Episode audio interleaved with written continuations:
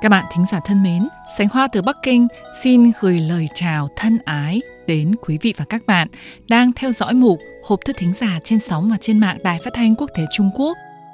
Chúc quý vị và các bạn luôn chú ý giữ gìn sức khỏe, thả hồn vào cuối tháng tư đang đổi mùa xuân hạ.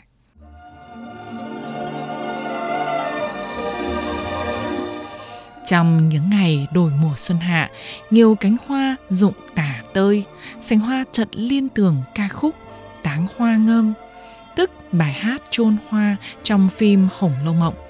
Trong lòng không khỏi lâng lâng.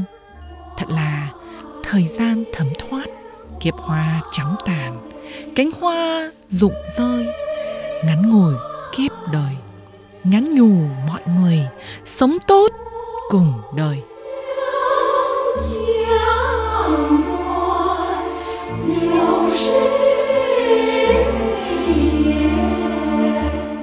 đời người ngắn ngủi, chúng ta nên sống sao cho khỏi sống hoài, sống phí? Sành hoa nghĩ nên trau dồi đạo đức, nên đọc thật nhiều sách, trở thành người lương thiện, làm việc tốt cho đời.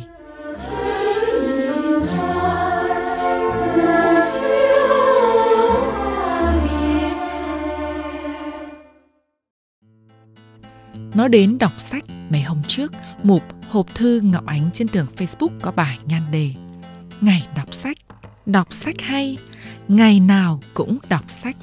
Sau đây, Sánh Hoa xin chia sẻ bài viết này cho các bạn đang bên máy thu thanh nhé. Ngày 23 tháng 4 là ngày đọc sách thế giới. Tên gọi đầy đủ là Ngày sách và bản quyền thế giới do UNESCO quyết định vào năm 1995 Hiện nay có hơn 100 quốc gia trong đó Trung Quốc và Việt Nam hưởng ứng ngày nay. Trung Quốc có câu, trong sách sẵn có ngôi nhà vàng. Trong đời sống tinh thần của mỗi chúng ta, sách đóng vai trò rất quan trọng là chiếc chìa khóa vạn năng mở cửa lâu dài trí tuệ và tâm hồn con người. Là người thầy siêu việt thắp sáng trong ta nguồn tri thức vô biên dạy chúng ta biết sống và biết hy sinh.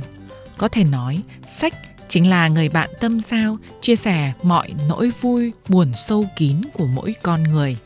Đọc sách từ lâu đã trở thành nhu cầu cần thiết của xã hội loài người trên thế giới. Xin tặng các bạn vài câu triết lý liên quan đến việc đọc sách. Vùng vẫy trong biển sách, trao dồi văn hóa và đạo đức, thể hiện tài năng và trí tuệ trong tay luôn cầm sách hay, gần gũi với những dòng văn đẹp xây đắp cuộc sống tươi sáng.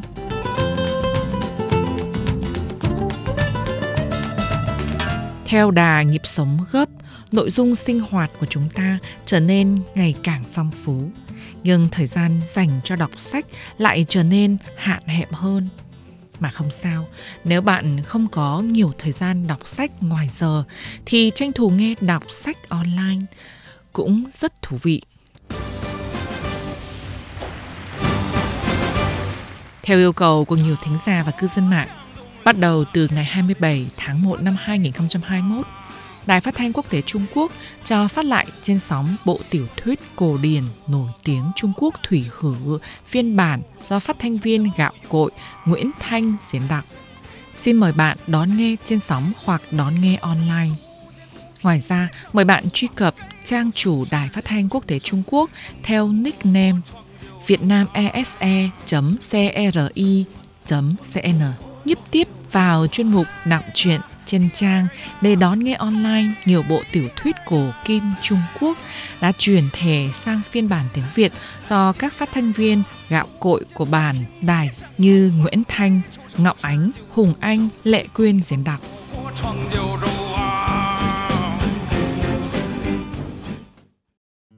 Sau đây, Sánh Hoa xin đọc bình luận và tin nhắn của một số bạn gửi hộp thư Ngọc Ánh trên Facebook có nội dung liên quan đến chuyên mục Nặng chuyện của Đài Phát thanh Quốc tế Trung Quốc.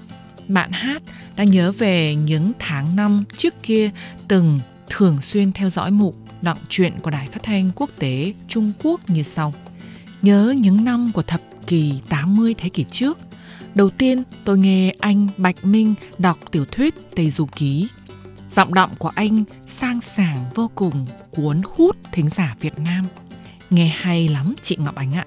Sau Tây Du Ký là đến anh Nguyễn Thanh đọng truyện Tam Quốc Diễn Nghĩa cũng rất hay và cuốn hút, được rất nhiều thính giả Việt Nam đón nghe. Sau đó nữa, tôi lớn lên vào những năm đầu của thập kỷ 90 lại được coi phim Tây Du Ký phiên bản năm 1986. Khán giả Việt Nam lại vô cùng thích thú. Cứ mỗi dịp nghỉ hè là đài truyền hình Việt Nam chiếu cho học sinh và kể cả người lớn cũng thích xem. Sau phim Tây Du Ký đến phim Tam Quốc Diễn Nghĩa, rồi đến phim Thủy Hử rất hay và hay được chiếu trên truyền hình hầu hết ở Việt Nam. Mới đây, mình coi lại phim Tân Thủy Hử phiên bản 2011 gồm 86 tập. Coi hoài không chán. Nay, nghe hộp thư Ngọc Ánh cho biết quý đài cho phát lại chuyện Thủy Hử do anh Nguyễn Thanh đọc lại nhớ về kỷ niệm ngày xưa mỗi tối đón nghe chuyện. Và vẫn thích nhất chuyện Tây Du Ký do anh Bạch Minh đọc. Chị có thể cho biết anh Bạch Minh bây giờ có khỏe không? Bao nhiêu tuổi rồi? Anh ấy có làm ở Ban tiếng Việt Nam Đài Phát thanh Quốc tế Trung Quốc hay không?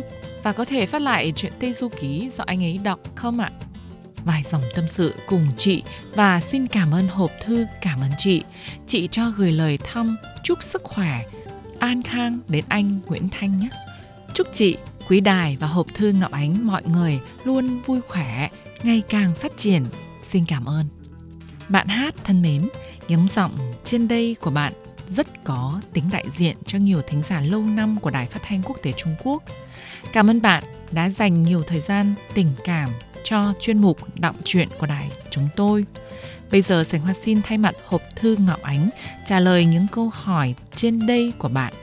Anh Bạch Minh đã ngoài bát thập về hưu lâu rồi. Anh vẫn khỏe và đang sinh sống tại thành phố Vũ Minh, Quảng Tây tiểu thuyết Tây Du Ký do anh Bạch Minh đọc vào những năm 80 thế kỷ trước, được ghi âm và chế tác bằng thiết bị máy ghi băng cối cùng cảnh, cho nên trước mắt tạm không phát lại được bằng thiết bị kỹ thuật số. Mong bạn và các fan của anh Bạch Minh thông cảm. Hiện nay, đài chúng tôi đang phát lại tiểu thuyết Tam Quốc Diễn Nghĩa do anh Nguyễn Thanh đọc trên sóng và trên mạng.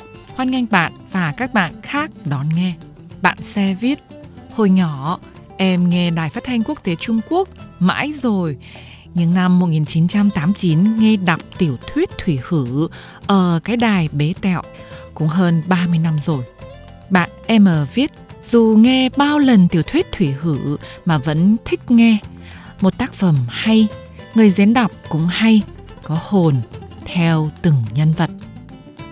Các bạn thân mến, lại đến thời điểm sành hoa tạm khép chương trình và chào câu tạm biệt với bạn rồi. Chúc bạn đêm đầu tuần an lành và vui nhé.